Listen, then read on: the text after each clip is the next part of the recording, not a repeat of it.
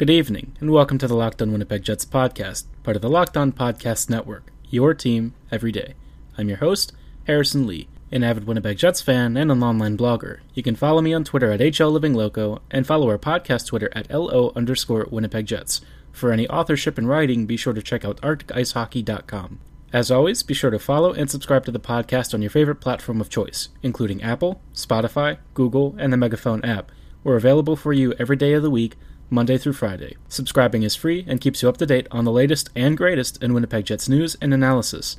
On tonight's show, we'll be recapping Winnipeg's trip through the St. Louis Blues territory in what was a pretty interesting game, because I feel like there was a lot that I loved about it and a lot that I hated, and they kind of come in two distinct halves, I would say. So let's start with the first half, because that's the pretty decent half.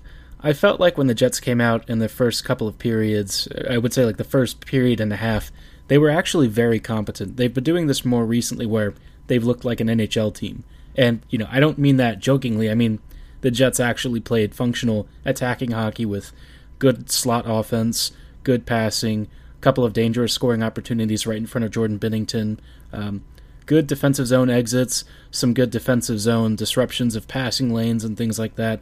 These are fundamental things that the Jets have struggled with this season. For all intents and purposes, Winnipeg played a fairly even game against the Blues for at least an early chunk of the game. I think that even though the shot clock was a little bit in favor of the Blues, St. Louis had to take shots from further out, and the Jets forwards were kind of finding their way between the Blues D, who were a little more passive and not quite able to contain Winnipeg's forwards, especially the third line, I would say, which was the Kopp, Roslovic, and Harkins line. The top six, though, had a couple of great chances, and the first line especially, though it has defensive issues and occasionally guys aren't on the same page, can definitely hit you on the counter. And Winnipeg had a couple of opportunities with that line where Patrick Laine would come down the central slot area as a trailing shooter, forced Binnington into a couple of really hard saves. Ultimately, though, the first guy to break the ice for the scoring was actually Jansen Harkins, recording his first NHL career goal, which was quite a nice one. Harkins has been, in my opinion, one of the best depth forwards for the Jets in recent times, and so he's kind of been, waiting to really make his mark on this team, and he's gotten close a couple of opportunities, but hitting pay dirt has been a little bit elusive for him. In this scenario, he came around through the side of the net, I would say off like the left flank area. There was a Jets forward in deep already, I think it might have been Kopp, and Kopp had created the space. Harkins fills in and gets the puck, and then takes a look and sees that there's no other real passing option to take the shot, so Harkins kind of lines up Binnington's upper right shoulder. There's like a small space near the short side, and he just snipes and roofs a beautiful shot. I think most would say that Binnington maybe needs to elevate his shoulders a bit to try and block that, but it's also just a really great shot, and I think Binnington really wasn't expecting it, nor was he set for it, and it was really a nice, deft little piece of skill from Harkins. I have to say that Jansen has continued to impress me with a good work ethic. He's got a nice forecheck. He's got pretty decent edge work. He's not exactly the fastest skater, but he's pretty okay for what you need him to do. He's got good passing and good vision, and apparently a pretty decent shot. On the whole this season, like, his underlying metrics are kind of rough depending on which line he's playing on, but he's really starting to carve out a role between Roslovic and Kopp on that third line, and they've been a very skilled, almost like second shutdown line, but with some offensive upside. Over the past couple of games, they've consistently been able to create a lot more offense and scoring opportunities than some of the other lines have, and it just seems like there's a lot of work, a lot of skill, some crafty attacking of space and spatial awareness, and Harkins has been a key cog of that. Things were going pretty okay for the Jets, and then they ended up getting a power play, but unfortunately, discipline tonight was something of an issue for the Jets.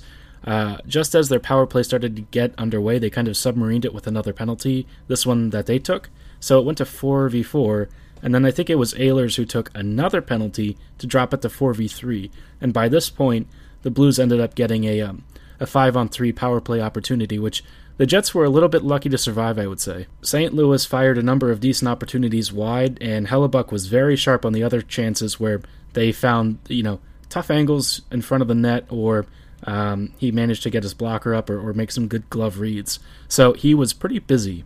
The Jets did take quite a few penalties tonight and were very fortunate that they didn't get bitten, but after that first couple of penalties, things sort of settled back in. The Jets again looked more capable of playing NHL hockey and playing evenly against the St. Louis squad. And that, for the most part, continued through the second period, where both teams were exchanging scoring opportunities. But the Jets, I mean, as long as they play evenly against teams like St. Louis, I'm very okay with that.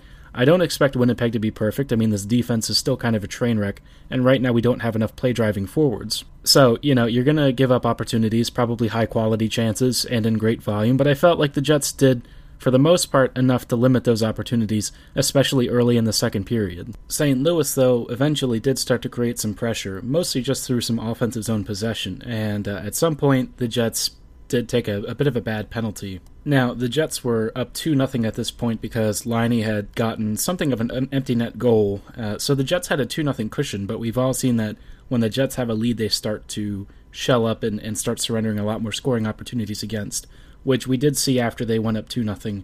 They started to retreat a bit in their defensive zone, and the Blues got a little bit more offensive zone possession, mostly just carrying the puck and cycling it, which is not really all that effective. Kyrou at one point was leading the charge, but then what really changed the balance of this period was Sami Niku taking a holding penalty, which sometimes he gets called on things that he probably shouldn't. I think that this one was probably earned and coming just because the Blues were starting to skate around the Jets' defenders a lot. The Jets' PK didn't really handle Colton Parayko all that well. He ended up scoring and pulling it back within one. And then from there, the Blues just started creating a ton of offensive pressure and really pushing the Jets deeper and deeper into the defensive zone with a ton of shots from all angles. I think St. Louis had something like 10 straight shots before Winnipeg managed to record the next shot and break that streak. And then even then, it wasn't a streak that was broken for very long because the Blues went right back to work. But St. Louis ended up tying it on a Carl Gunnarsson deflection that seemingly found its way off of a stick from Blake Wheeler. Wheeler was tied up in front of the net, and he couldn't really disengage and move out of the way, and the puck just sort of tipped off the edge of his stick and went at a bit of an odd angle before Hellebuck realized it was deflected and changing, and Sanford was tied up with him and ensured that Wheeler really couldn't move. And so just like that, the chaos that the Blues were hoping to capitalize on ended up working out in their favor. The back half of the second period saw St. Louis kind of dominating the Jets for long stretches, where it just seemed like the Jets really couldn't exit their own defensive zone, and every time they tried to, the Blues would immediately turn the puck over and force it back in. St. Louis is kind of a funny team in that defensively they're usually pretty stout, and offensively they just kind of they throw everything at the kitchen sink and hope that something kind of checks out for them to get a rebound goal or create a dangerous scoring opportunity from one of the sharp angles around the sides of the net or directly in the low slot off of a second chance opportunity. Unfortunately for them, Hellebuck was very sharp tonight, and I feel like Connor has been recently very good for the Jets. He's starting to look more like he did in the first half of the season, especially early on, and he's been very sharp. He's been keeping this team in it even when the Jets haven't been playing all that well. And like I wouldn't say that the Blues created a ton of low-slot, high-danger opportunities, but a lot of the point shots and from distance were from pretty big shooters like Colton Parayko and Perron. A couple of those guys were wristing really hard shots from really weird angles that were kind of bouncing around. And historically, those pucks kind of find themselves into fun spots in front of the Jets' defenders who don't really clear them out. But this time, the Jets were able to survive a lot of these opportunities, either by blocking the shots, deflecting them just wide so that they didn't get to the waiting Blue skaters, or just making sure that they tried to carry it out and at least get a little bit of a zone dump before they try to do a line change or something. This went on even into the start of the third period, but a couple of times the Jets would have like a zone exit and a little bit of an offensive zone push, and it usually came from like, I would say the third line or something. I think Kopp's line did most of the transition work for the evening. That third line with Harkins in tow has been very solid, and I feel like I've been impressed with how they've handled the pressure. I think that they've added scoring depth to a team that definitely needs it right now because the top six kind of goes in and out of looking effective. I would say that Wheeler's line is really struggling. Ehlers is doing all of the heavy lifting, and unfortunately Wheeler and Appleton are not as good as you'd hope. Appleton can drive towards the net, but he's not really a high-end, high-skill player. He's kind of a little bit like Brandon Tanev in some respects. He can be effective if you have the right line mates, but I feel like Wheeler's on the slower side, and Ehlers has to do everything by himself. It's a good thing that Nick is so good at hockey because otherwise that line would probably be submarining every single shift. And it's not like Wheeler himself is playing poorly, it's just that he's not really creating a whole lot of offense either. For me, he's kind of I wouldn't say dead weight, but he's sort of a neutral presence. And I'm not really sure if moving back to wing is going to change that, because he still looks a step slower than he should be, so I don't know, it's just kind of mediocre to me. The third line, though, continues to be one of Winnipeg's stronger offensive drivers, I would say, over the past few weeks, and they were able to at least alleviate some of the offensive pressure against for the Jets and create some offensive zone time in the other end, which is important because the Jets right now, of course, their defense is a little bit scrappy, a little bit under the knife. Tonight they actually lost Lucas Ibisa on a blocked shot where his knee kind of took the brunt of a wrister, I think, from David Perron, and he immediately went down and couldn't really get back up. So the Jets defensively are really thin. It's a good thing Nate Beaulieu just came back tonight because we've already lost somebody else, and it's getting real hairy for the Jets, I have to say. But they survived the second period. They survived, at least to keep it tied, the start of the third period. And then the Jets stretched the play a little bit and looked more like an NHL squad after a bad opening few minutes of the third period. The Blues were able to create some really dangerous chances on the counter, but the Jets, for the most part, were able to negotiate those. Every time the Blues threw a counter where they got like some low-slot dangerous chances or something from the side of the net, Winnipeg would then hit him with another counter and create a dangerous opportunity in the other direction. I wouldn't say that like the back half of this game was really energetic. I think the first 20 to 30 minutes were a lot more explosive, but generally speaking, I think both teams were trading chances here and there and trying their best to at least, if nothing else, squeeze out a few opportunities before overtime and then see if they could at least salvage a point. Ironically, though, Winnipeg's third line ended up being the difference maker, this time with Roslovic and Harkins creating some chaos off of the right flank, with Harkins steaming across the front of the crease. Kopp ended up being in the right position at the right time, and with the puck freed from Harkins, he, I think slid it between his legs or something, and just shot it backwards, almost like a back drop pass, and there was a couple of defenders hanging over Binnington, so he didn't really have great mobility, and the puck went off of Binnington's pad and into the net. It's a really greasy goal where you want to clear the crease, but you just don't have the mobility, and you're restricted by everyone standing on top of you before you even realize that the puck is going in and you don't have time to react. That's kind of what happened to Binnington, and this is the sort of the goal that the Jets have frequently scored. You know, Winnipeg doesn't often create a whole lot of offensive zone pressure, but when they do, they have guys who can be, if nothing else, a little bit more clinical than some of the other depth forwards that they have to face from other teams. And in this case, the Jets kind of got away with, I would say, look, I wouldn't say that the Jets were terrible in this game, but I think that at points they were a little overwhelmed just with the Blues' speed at times. It's not like St. Louis created a whole lot, but the Jets definitely had trouble getting to the other end of the ice. So it's important that this third line is able to take advantage of the few opportunities that the Jets had and relieve the pressure on the top six, which had an uneven night at times. The Blues did try to create more offense, again, from throwing the puck from all of these different weird angles and trying to create chaos that the Jets D couldn't handle, but, you know, the puck would either skitter just wide or deflect off of Hellebuck at an angle where the Blues couldn't really capitalize, and the Jets D were able to recover before St. Louis was on them. So, not too bad. I mean, they ended up getting an empty net goal from Ehlers to ice it, so I think with a 2-1-1 record in their last four games, the Jets look more like they should have at the start of the season. This team still isn't good, but it's definitely looking a little bit better than it did, at least for the first half of the season. I wouldn't say that this team is a playoff contender yet. I think that we still need to see more sustained play, but in just a moment here we're going to take a look at their next slate of games, all of which the Jets have an opportunity to take more standings points out of and kind of pull themselves into a playoff spot, because, let's face it, the West is not that great. The Jets can be decent when they have the right attacking mindset and they have the right personnel in place to make it happen. Whether or not it's going to happen is kind of a different story, and some part of me worries a little bit that they think they should be buyers, but I think we need to pump the brakes a little bit, and I would say that right now the Jets just need to ride what they have, see what's going on, maybe get Sandberg during the March month after his college season ends, and go from there. Winnipeg is now entering arguably its most pivotal stretch of the season, which already began with this 2-1-1 recent streak, so the Jets have a lot of work to do. This is a pretty busy month. But here's the thing. The Jets are all playing a ton of teams that are below them in quality, I think in the overall standings. And really, just an easy schedule that the Jets should easily be able to take advantage of if Winnipeg wants a playoff spot bad enough. Winnipeg's quest to make the playoffs begins this Saturday against the Ottawa Senators. And, Ottawa can be a decent team from time to time, but, this year, I don't know. If you're going to lose to them, which they have in the past, Winnipeg got thrashed by the Sens last year, then the Jets probably don't deserve to make the postseason. Let's be honest. Ottawa's a terrible team. They've had a lot of issues with a pretty young roster that's playing in over its head.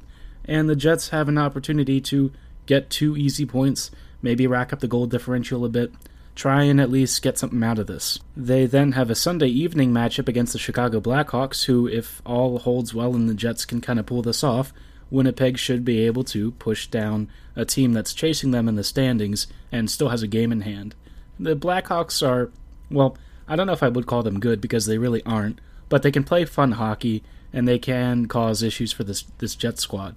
We've lost to the Blackhawks before, especially last season when things kind of got derailed. I would not count Chicago's talented scoring depth and some of those young playmakers like DeBrincat and Strome out, so yeah, I'd be a little bit cautious. I mean, if Laurent Brossoit goes in net, he'll probably take the Sens game, and I think Hellebuck will get the Hawks, because Hellebuck always does well against Chicago, so I feel like Laurent will get the easier team. But if that happens, I really do think that the Jets should at least get 3 out of 4 points out of these two weekend back-to-backs. If they can't, then I don't really know what the Jets are doing at this point. And then on Tuesday, they get the New York Rangers, who I feel like if the Jets can't beat the Rangers, again, they're in trouble. New York is really struggling defensively, and their offense is a bit haywire right now. Chris Kreider's about to be traded. Their top six is in a state of flux. Their bottom six unit is not particularly great. So I wouldn't say it's a super soft matchup, but as far as an easy back-to-back with a follow-up game just with one day of rest, I feel like that's as good as you can ask for if you're Winnipeg. They'll then get a few days off before the San Jose Sharks come to visit on Friday, and the Sharks are... Yeah. I don't know that there's a part of the Sharks team that's not broken in some way. I think the penalty kill people have said is pretty good, but the rest of this team is a total disaster. And they don't even earn their first-round pick. They're a lottery team, and they don't own their first-round pick. It's in Ottawa's possession. So if you're a Sharks fan right now, it's pretty grim, not going well. And Winnipeg will probably be smelling blood in the water, I would say. So, yeah, the Jets really need to take advantage of this next couple of games, because... on the following Sunday, they actually have to play the Blackhawks again.